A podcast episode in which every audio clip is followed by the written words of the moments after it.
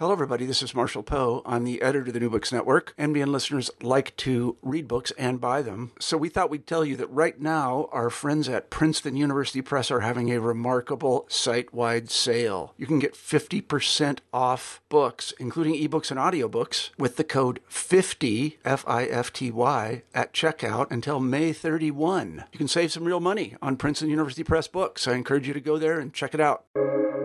Welcome to the New Books Network. Welcome to New Books in Mathematics, a podcast channel on the New Books Network. I'm Cory Brunson, a host of the channel, and I'm talking today with Snezana Lawrence, author of A New Year's Present from a Mathematician, published by CRC Press this year, 2020. This is a collection of 12 historical vignettes that span Europe across five centuries of mathematical exchange, plus a jump back one millennium, which we'll get to. Rather than recap only the most recognizable names, Dr. Lawrence also spotlights a range of types of mathematicians by their stations in life and by how they engage with their mathematical communities. Indeed, the diverse and sometimes improbable channels through which mathematical knowledge is transmitted are essential to these stories as the practitioners who do the transmitting and receiving. The book is a delightful mix of historiography, mathematics, and often poetic narration, not to mention glossy paged and appropriately gift sized and I'm glad to be able to talk with the author as we approach the new year. Snezana, welcome to the podcast. Thank you very much, Cory. Delighted to be here. I'm delighted to have you. To begin, could you describe your own mathematical background and how you became inspired to write this book? Okay, so um, I, my first degree was actually in architecture and engineering. Uh, and when I came to England, um, I wanted to do a little bit uh, teaching of geometry, which was which I was incredibly good at, uh, and I was sort of thinking of how I can employ um, geometry that I learned, and I did at the university back in uh, old Yugoslavia. And um, to my surprise, I discovered that um, geometry is actually taught quite differently uh, in in different countries, and that was the really the, the start of my historical journey through mathematics. So I realized that although you know mathematics is a universal language, it is not necessarily it does not necessarily have all the poems and and books in in each culture. Um, um, and so I started really doing then the history of mathematics uh, as you know my became my focus, and I started doing PhD here in England. Um, so I'm I call myself a historian of mathematics rather than mathematician. Um, and um, through my through my book, you will see also that I have a bit of a um, take on that as well. You know how people perceive themselves, the, the types of mathematics they do, and how they they sort of how very few people call themselves themselves mathematicians. Yeah, I'd actually like to uh, get into that a bit. Um, in the context of whom your book is intended for and what readership you had in mind, um, you do explicitly tie uh, this question of who identifies as a mathematician into your introduction. And it resonated with me personally in that it was several years after completing my PhD that I started dropping the qualifier aspiring from the way I would describe myself as a mathematician. So, could you talk a bit more about uh, your intended audience and, and that notion of, of perception of oneself as a mathematician? Yes, so so I think there are lots of um, there are lots of uh, preconceptions about what mathematicians are like and what do they do and what mathematics is as a field as a discipline and so people do find it i find i find i found through through the experience um, that a few people find it very difficult to identify themselves as mathematicians. So I think I give a, an example where at a conference where there was about, I don't know, uh, more than 50 people in a room. And when I asked who here is a mathematician, it was a mathematical conference, I might add. Only three people said, you know, put their hands up. And I was like, well, what, what are the rest of you doing? You know, this is a mathematics conference. Um, and likewise, I think from the outside, from the people, from from from a view of mathematics and mathematicians from people who are not actually involved in mathematics. They they they sort of have these visions of mathematics, basically mainly to be dealing with number. You know, if you can count or calculate quickly, you know that that is mathematics, or, and that is what mathematician is like and nerdy person and, and so on. And um, over the years, I felt that that really is. Um, it can be very funny to engage with those images, and it can be sort of quite, you know, nice and funny to sort of think about them. But actually, it, it does mathematics quite a lot of damage, in ter- particularly in terms of education. Um, so my book was inten- is intended for the audi- audience who is um, for people who want to learn a little bit more about mathematics.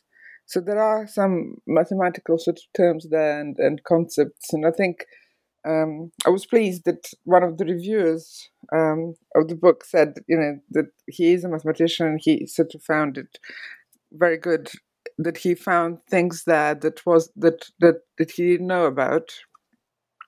So, um, so that is important to me as well. But it is also intended for the audience, um, for for the person who wants to know a little bit more about what mathematicians are like as people, just as normal people. So I, I sort of trace that um, journey. And so let's get into the journey. Your tour, as you call it, departs from the Library of Alexandria. So could you say a bit about its significance to the histories you're telling and its role in the metaphorical journey of the book? Yes, so so it starts with the uh, Library of Alexandria because um, there is quite actually a lot of um, looking back towards ancient Greece or ancient Greek culture and Greek mathematics throughout the book. So it's scattered throughout, you know, the the sort of um, concepts and and and mention of people um, go throughout the book. Um, so I thought it really needs to sort of start from there.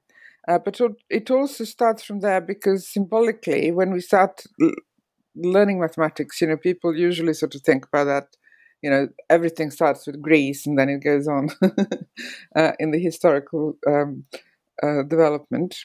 Um, and also, it, it is also it's it's about um, the this dissemination of knowledge and about the influences cultures have on each other, uh, and how um, important Greek ancient Greek mathematics has been for the development of mathematics. So there, there, there is a thread there also in the concept in concepts that I discuss throughout the book.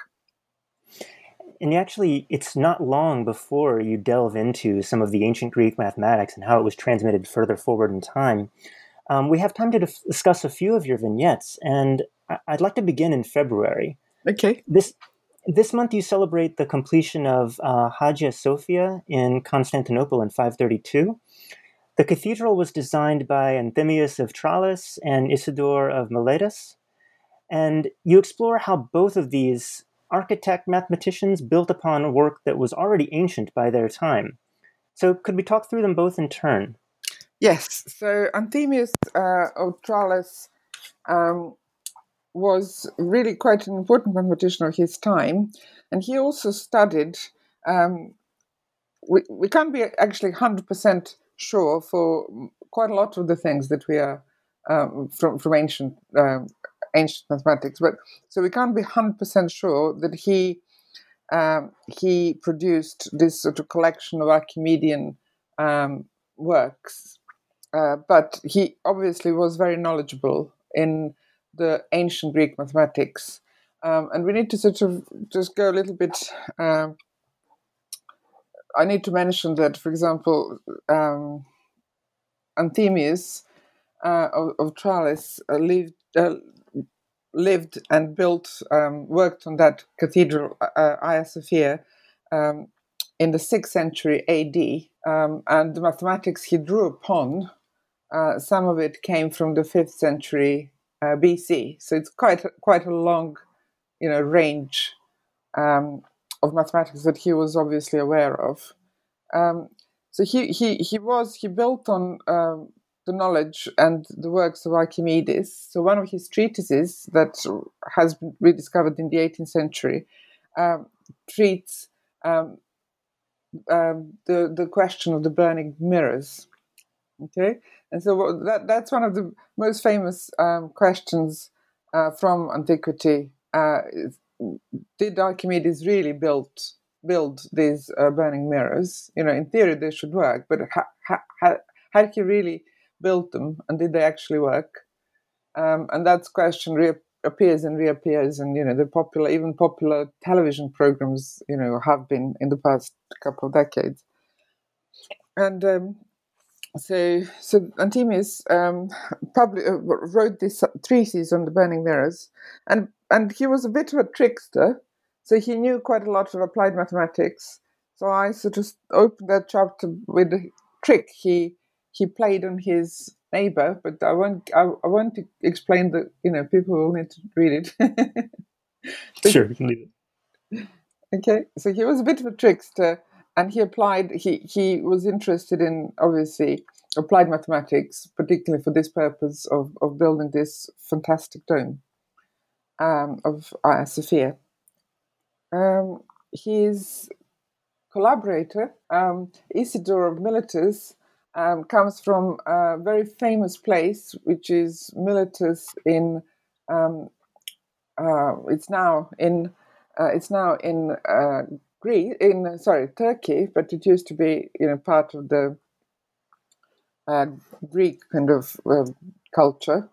Um, and he uh, worked with Anthemius on. He also knew quite a lot of ancient mathematics because where he comes from, uh, we have some some of the most famous mathematicians and um, uh, philosophers uh, from ancient Greece. Again, there is a you know huge range between them and uh, Isidore, uh, but he was obviously aware of, of the work that he built upon. Yeah, so there's a lot that comes out of this of this um, this vignette or this chapter that I appreciated the the distances through which um, mathematical collaboration and heritage are transmitted, even in the absence of a continuity there. So you mentioned that Isidore was almost certainly aware of the heritage of his location in the his, in the ancient history of mathematics and drew upon that. I don't remember how you put it. I'm sorry, but drew upon that um, that heritage in his um, in his aspirations, in his work, as well as, of course, upon the the works that he directly uh, the mathematical works that he directly drew from. That's right. Yes. So Miletus was a very famous um, uh, uh, there was a, it's famous philosophical school, really, uh, from from ancient Greece, um, and um, there there are uh, people like Thales of Miletus, which is uh, arguably one of the first really um, mathematicians uh, from ancient Greece that that that is still um, really studied, I suppose, uh, for his contribution to mathematics. Apparently, his advice uh, was Know Thyself, which was engraved on the front uh, facade of the Temple of Apollo in Delphi. Um, and and he was one of the Thales was one of the seven sages uh, of um, ancient Greece, which is another you know. Uh, um, uh, it's not really a myth. It's it's a story about the seven wisest men. So I suppose we are in, in the period of the three wise men, but the, these are uh, seven wise, wise, very wise men from the period before Christ, you know, uh, around the, the fifth and sixth century BC. I'm sorry, you have to remind me. Um, Thales is, has several theorems attributed to him, which might be called Thales's theorem. Was was one of these instrumental in the design of Hagia Sophia? Yes, so so he that's right. So Thales was very um, um, important for really having these theorems uh, which were transmitted uh, through ancient Greek mathematics, and um, there were quite a few, quite a few, quite a quite a lot of work actually from uh, Greek mathematics went into designing that uh, famous dome and and the um, um, of Hagia Sophia. So, for example, um, uh, Anthemius is also known as the first person to describe uh, a method of drawing an ellipse. Um, and he sort of uses, uh, in his uh, treatise that I mentioned, he uses a Thales uh, theorem, uh, which is now, you, you, can actually place it within Euclid's 13 books. Um, and it's a, it's a book two theorem six. Um, so I'm not going to read it to you because otherwise it's uh, you know right.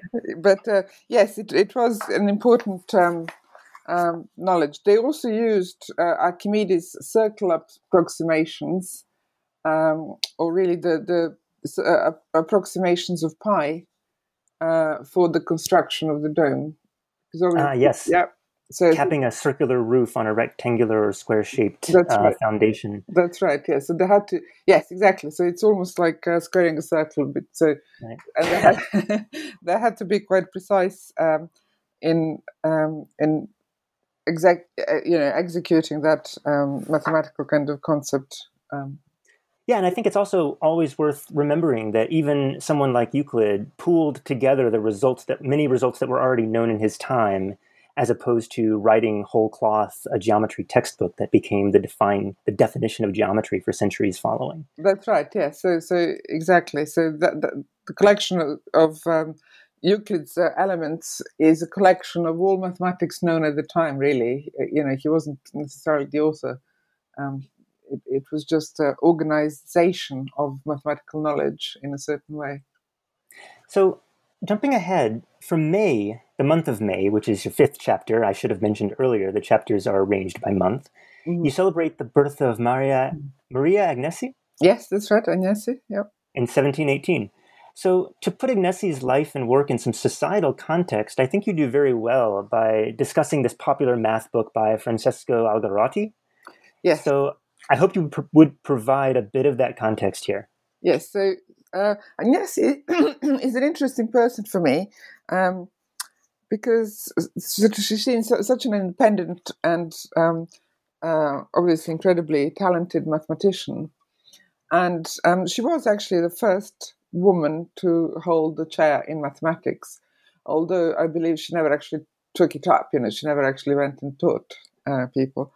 Uh, but she grew up in Milan, um, and her father uh, sort of really used his children. He, she had another sister who were very knowledgeable um, in all um, in, in, languages, in mathematics, in music, and he, their father uh, organized salons around uh, their sort of performances. You know, so they would recite and they would talk in different languages and um, and so on.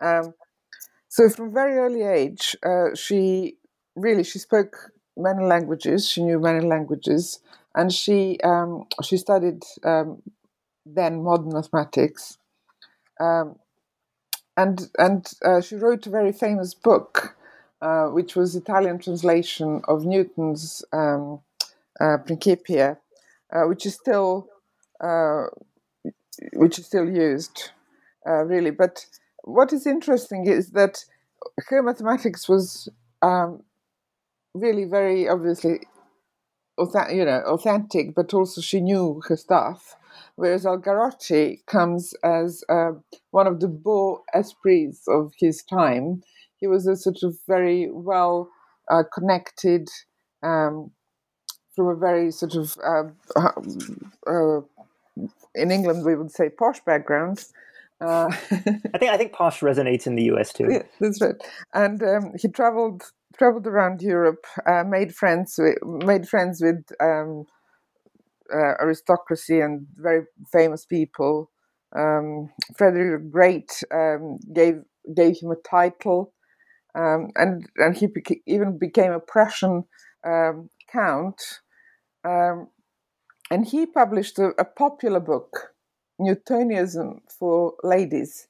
And what was interesting for me was that that book became incredibly popular and it was translated into English. I mean, it was it actually was written um, in Italian, um, and it was translated into English, and it became very, very, very popular.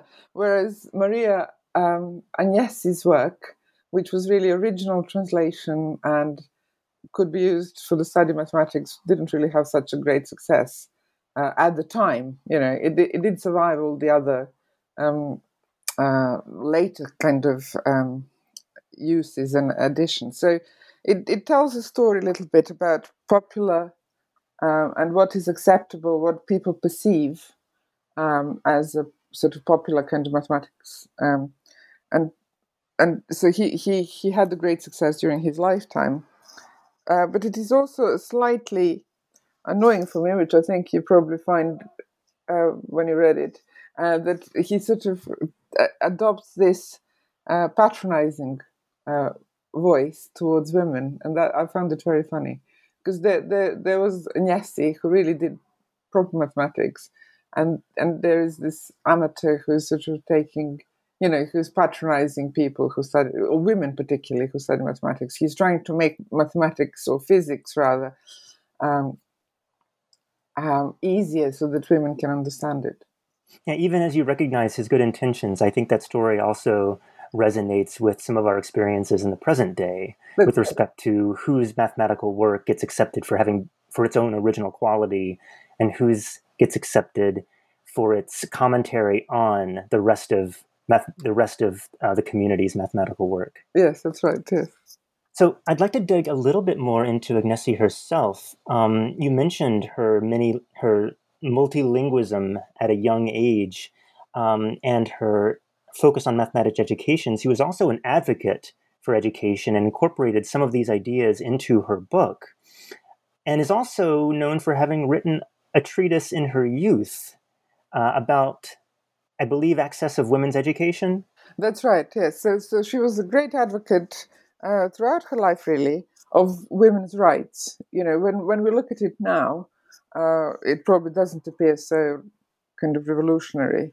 But if you if you think about the time uh, when women weren't uh, accepted really to even go to universities, let alone to teach, you know, for her to be able to write, translate uh, mathematics and to get first chair in mathematics.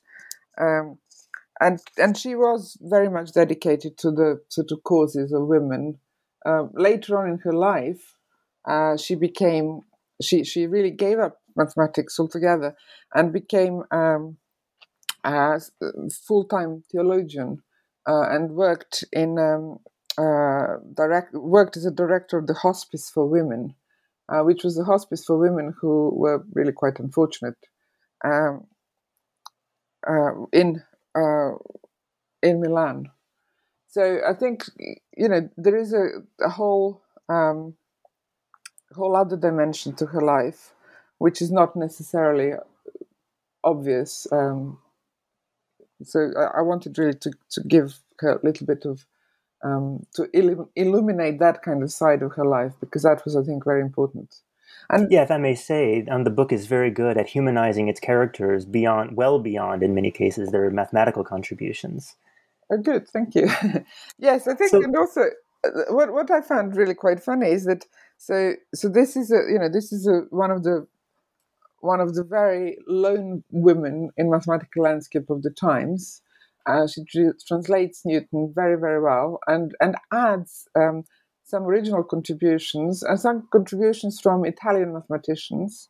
Um, so she mentions this, um, she, she uh, talks uh, about this um, curve, which she, which she, she called La Versiera, uh, but which later on was translated into English as the Witch of Agnesi.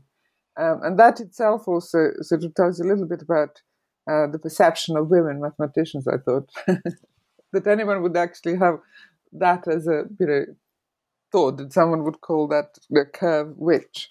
Um, oh, that that's a good point. So, how likely is it that someone's curve would be mistranslated as a witch if they weren't a woman mathematician? Yes, that's right. Exactly. So, jumping ahead to July, uh, you mark the birth of John Dee in 1527, and your hook in this chapter that he was the inspiration for uh, Shakespeare's character Prospero was new to me. So, could you briefly profile Dee, uh, his personality, his interests, and of course, his betrayal? Yes. So, Dee is incredibly interesting for me. I also didn't know that um, he was uh, most likely used as a model for Shakespearean um, play The Tempest. I found that out when I was doing a project with teachers, um, and we had to do something. Um, th- this was about two decades ago, I think now. Uh, we uh, the teachers had to connect various uh, subjects that they were going to teach, so they had to connect English, and um, in England, you know, Shakespeare is studied quite uh, studiously still. And so they had to con- somehow they had to connect Shakespeare with science and mathematics. And I really, you know, I was a bit stuck, I'm afraid. So I, I, I came upon Tempest because I thought that would be very good for science as well. But then I realized, um, I found, uh, came across several references that actually uh, Dee was used as a model for his um, Prospero. Um, and so, um, yes, Dee, Dee is, a, is a fascinating personality, really. Um, his view of mathematics is absolutely enchanting, I think. Um, his um, preface to um, the first English, uh, first edition of Euclid's Elements in English language um, is a very famous, really now uh, preface. You know, you can you can buy preface itself uh, without without the uh, the rest of the book. Um, and he sort of saw mathematics as a such a diverse field. Um, I, I, recommend everyone actually to have a look at um, to to sort of look on the internet and find uh, the what he called Groundplat, uh, which is a scheme schema of his um, uh, view of mathematics as a field, where he structures various disciplines, uh, various sub disciplines of mathematics, and quite a lot of them are um, applied, um, which is another sort of thing that I'm really interested in. Um, and his betrayal, it's quite strange because he seemed to have had premonition, but nevertheless went into it. uh, so he uh, went with his. He had a very good friend. Dee, was, by the way, he was quite a mystic. Um, he used to draw. Um, he used to draw um, chart, charts and and and sort of try to predict um, sort of astrologically um, things that will happen. Um, and um, but he, you know, that is only one really facet of him, and that also has a mathematical kind of meaning that, that I'll come to at the end. But um, yes, he seemed to have had the uh, uh, premonition of his books being burnt, and wrote about it in one of his diaries, which I found fascinating. And um, he uh, he went with a friend of his, uh, Edward Kelley, to Europe with their they, they, took their wives as well with them. And Edward Kelley, I'm afraid, persuaded him that they should swap the wives. Um, and I think that really broke the that really broke him. And he, he came back from Europe. By the time he came back from Europe, um, he um, he found that his library has been ransacked. Um, quite a lot of the things from his um, collection were lost, and they were lost for you know quite a long time. A couple of years ago, maybe four or five years now, um, there was exhibition of the of his uh, items from his collection and his books um, in London, which was fantastic. But you know, there's still there's still you know that whole library was really dissipated. So his friends and students just went in the house and help themselves. It seems. So you mentioned that Dee uh, was a mystic, um, and also that he was fascinated by um, the order and role of different mathematical disciplines with respect to each other. This is something else I've found fascinating in the past, and done a little bit of scientometric work on the on the literature of mathematics. Um, as you say, Dee understood mathematics as a bridge between um, the so-called natural and supernatural phenomena, as he would say at the time, and this comes out in his classification scheme, as you detail in the book. And so, I'm interested if you could expand on this division as Dee understood it, and whether you see a through line uh, to the to our present day classification schemes, in particular, perhaps the way we think of pure as opposed to applied mathematics. Yes, yes, I think I think that that sort of division still remains quite quite a lot. I think people doing applied mathematics um, are considered sort of slightly different the people doing pure mathematics. Still, you know, you can see that in social sort of mathematical structures as well.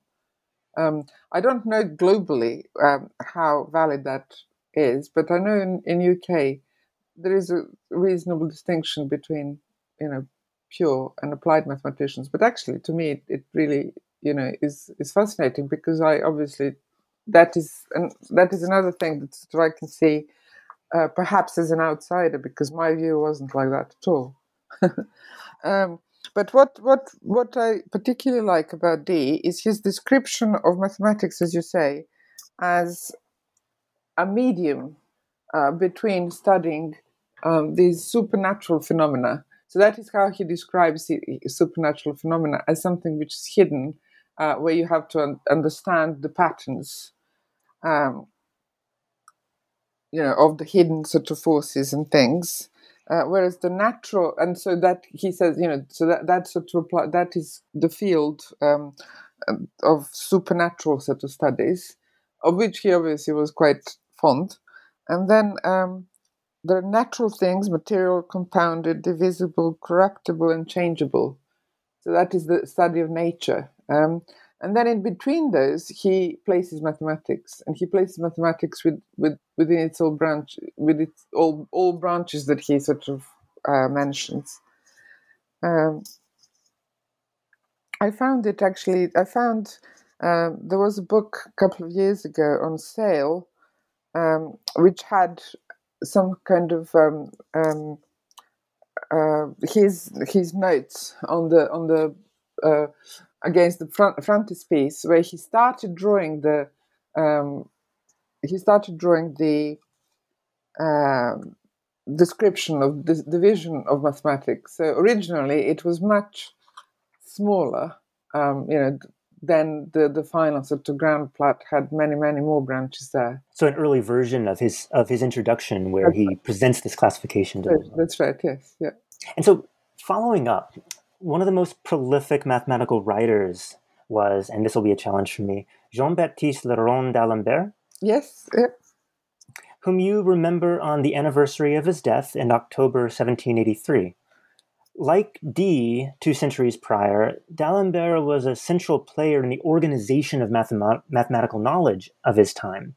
So, could you talk first about his contributions to the encyclopedia and perhaps what the encyclopedia was at that time? Yes, so I found actually uh, inspiration to write about him and to look at his life a little bit more because um, he he although he knew who later on who his parents were, he was left on the steps of a church in Paris uh, when he was born. Um, and the famous novel by Victor Hugo, uh, Notre Dame de Paris, which was written in um, uh, which in 1830s uh, describes that um, uh, describes that sort of event in a way. Um, so he uh, became very knowledgeable uh, and and uh, in quite a lot of uh, uh, subjects and contributed to um, encyclopedia, which was the first really encyclopedia in the world which contained contributions from different people. Um, there were there were other similar projects, but they were written usually by one person um, before that. So this is the first one uh, where different people contributed uh, only in the areas of knowledge that they felt they had, you know, that they were good at, um, rather than sort of pretending that they know everything. Uh, so he wrote um, with uh, Diderot, uh, who was one of the um, uh, Denis Diderot, who was the co-editor with D'Alembert.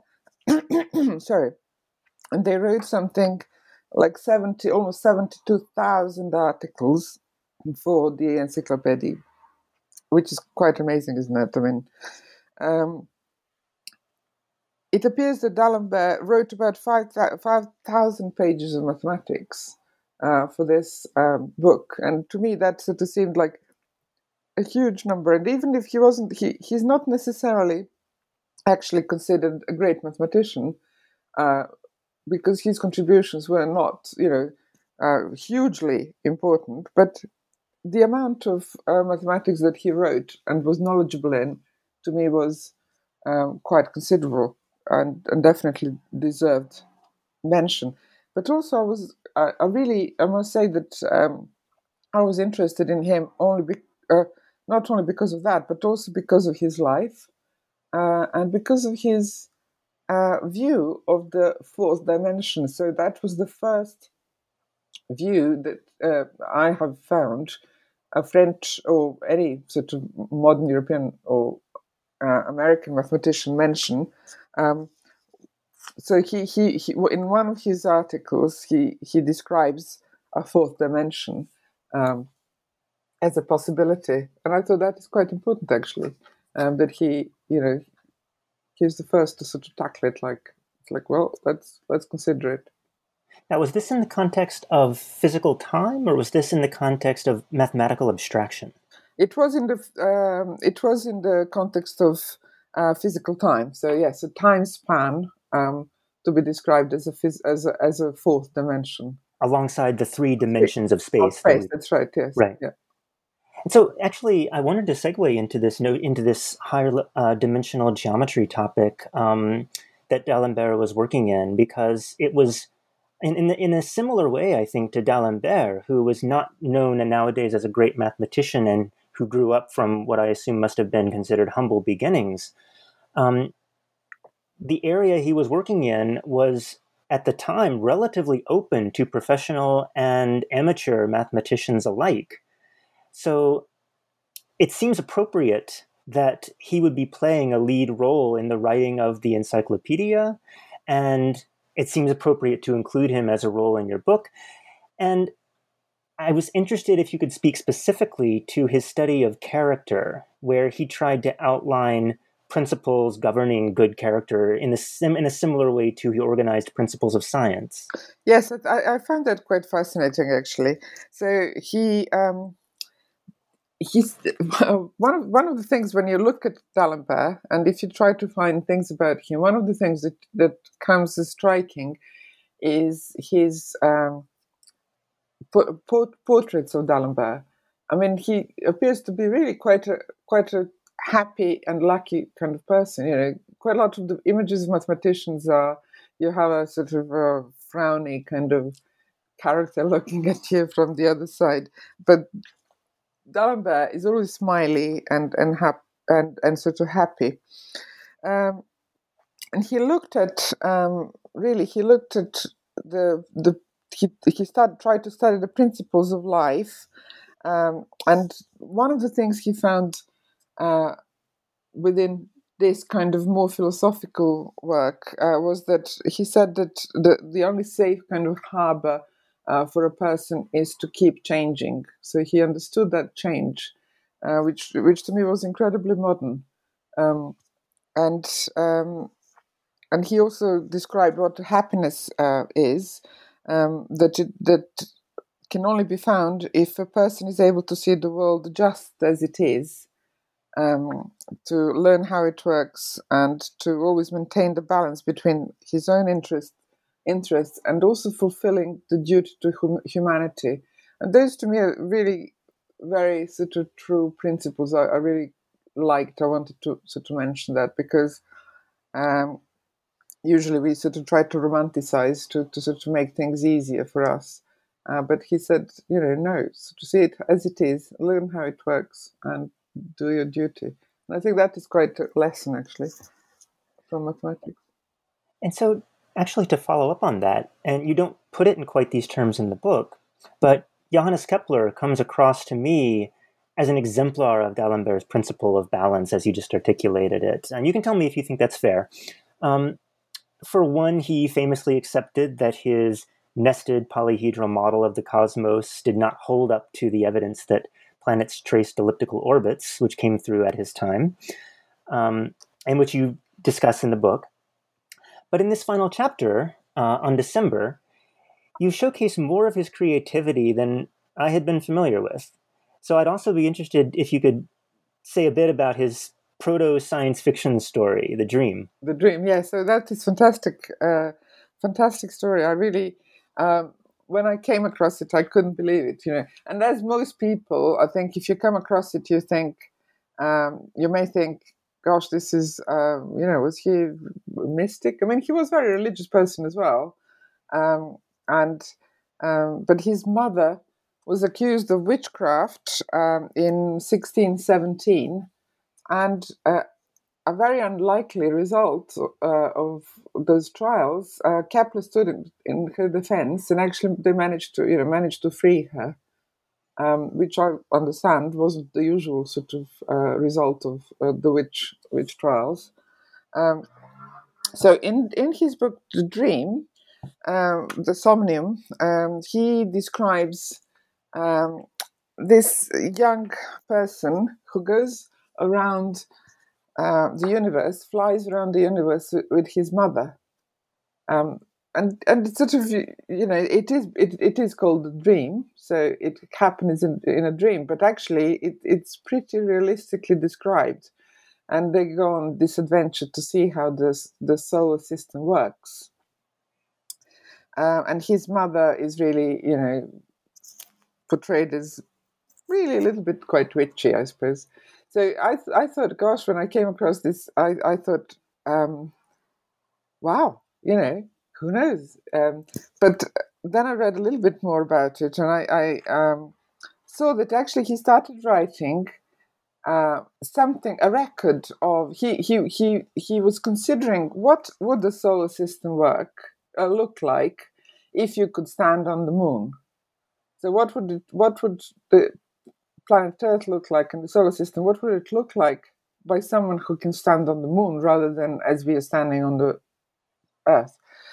Um, so he was really starting up from a completely different premise to write this story.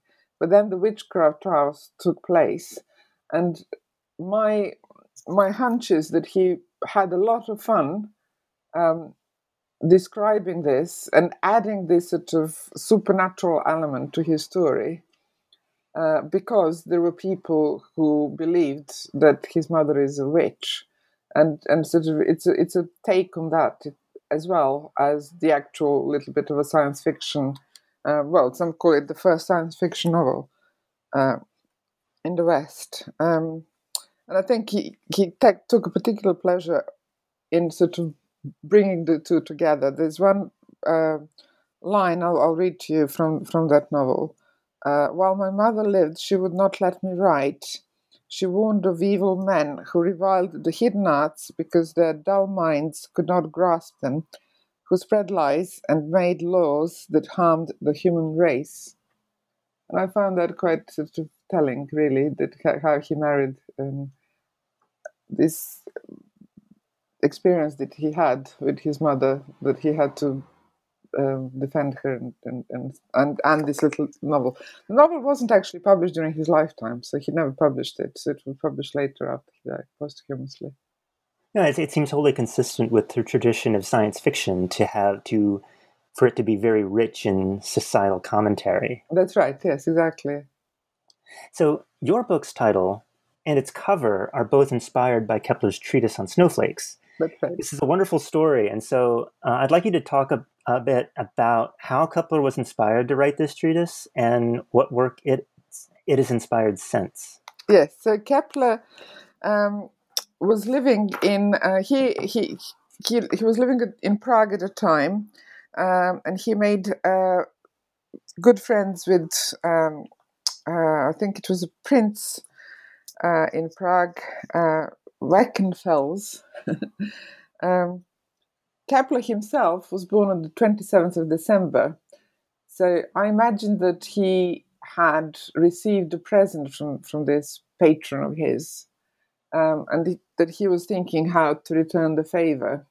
Um, by all accounts, he was actually a very good friend and, and sort of person. Uh, and obviously, I think his, you know, his morals and, and sort of uh, that you can sort of see through his, for example, that that little book Dream, um, come across quite uh, clearly. So, um, going home from uh, from seeing his friend, he was thinking of what to write for his friend, and, and he knew that his friend um, didn't really want anything. And he mentions that at the beginning of this little treatise. So I would imagine the, the, the conversation went between them something like, "Well, what shall I give you?" And the, the, the, this person, this his friend said nothing. You know, I I I love nothing. You know, um, that is one explanation. The other explanation could be that he actually said, "I like space. You know, I don't like anything. You know, I, I just like emptiness. To, to think about space."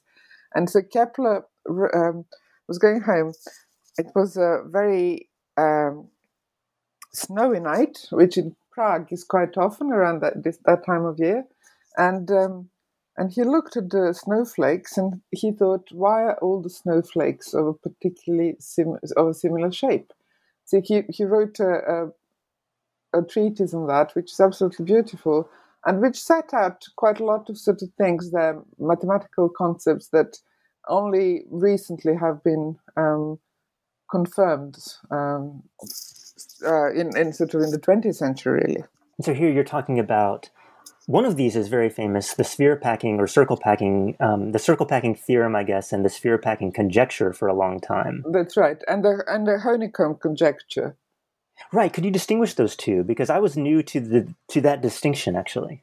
Okay, so the honeycomb conjecture is it's it is about well, it's it's it relates to the the it relates to the sphere packing, but it's not exactly the same. So it is about the honeycombs. It really treats it. It goes from um, uh, it looks at the hexagon hexagonal structure of the honeycomb and sort of um, discusses um, um, what is the best way to divide the surface uh, into regions of equal area with the least total perimeter.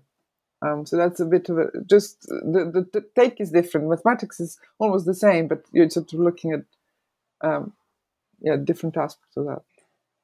So wrapping up our discussion of the book, your comments, or sorry, your chapters are as much histories of, of ideas and their transmission as they are histories of people.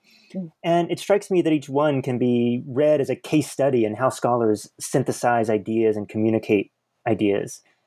Was this a conscious part of how you selected these scenes for inclusion? Um, Yes, I'm not actually sure how it happened, to be honest. I wanted to take uh, people on a journey. And uh, when I started thinking about that journey, I sort of structured it in, in different layers, I think. So it turned out that actually quite a lot of people have different, um, you know, they're doing different mathematics, but they all sort of have something similar, I think. Um, they're sort of my type of people for one re- reason or another. So I looked at them as, as being friends on this journey. So I learned more about them.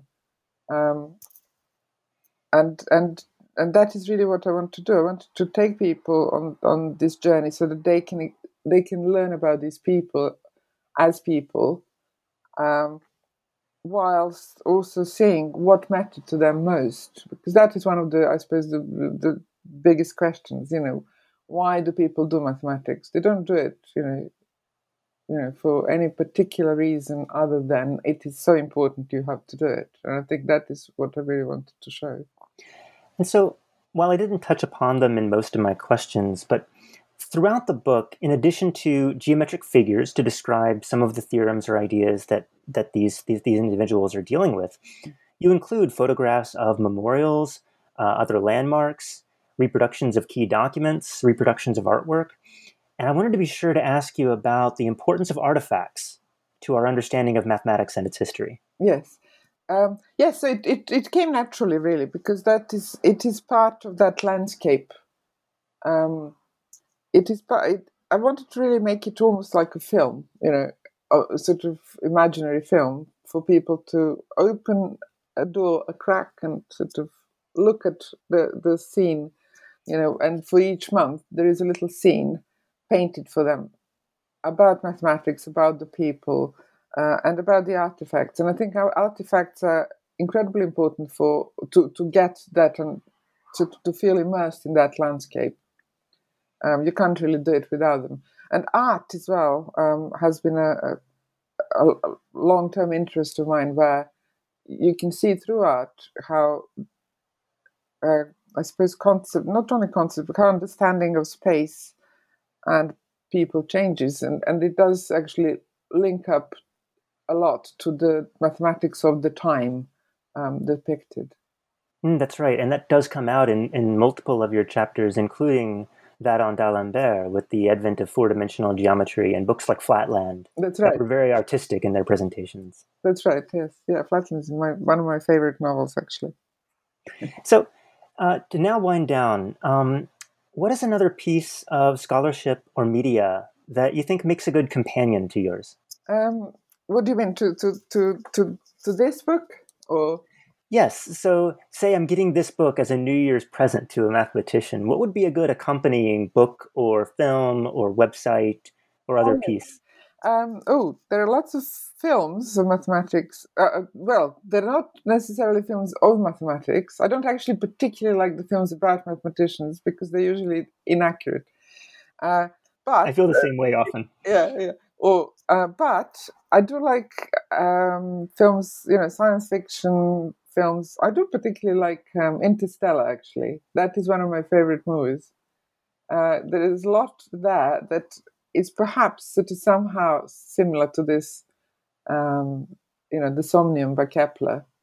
That you might, is a great point, actually. yeah, Yeah, I remember being thrilled by the, the the the music, the sound quality, and the visuals in that film. Even as I had some reservations about the way the science was communicated and told, but it was absolutely a stunning piece of, of art. Yes, yes, and I, I, I sort of liked liked it because it it did have something very surprising to me that I didn't expect, uh, which I think every great theorem actually contains. You know, it, so that's why I like it. You know, it, sort of has a little bit of you know mathematics in all kinds of different guises.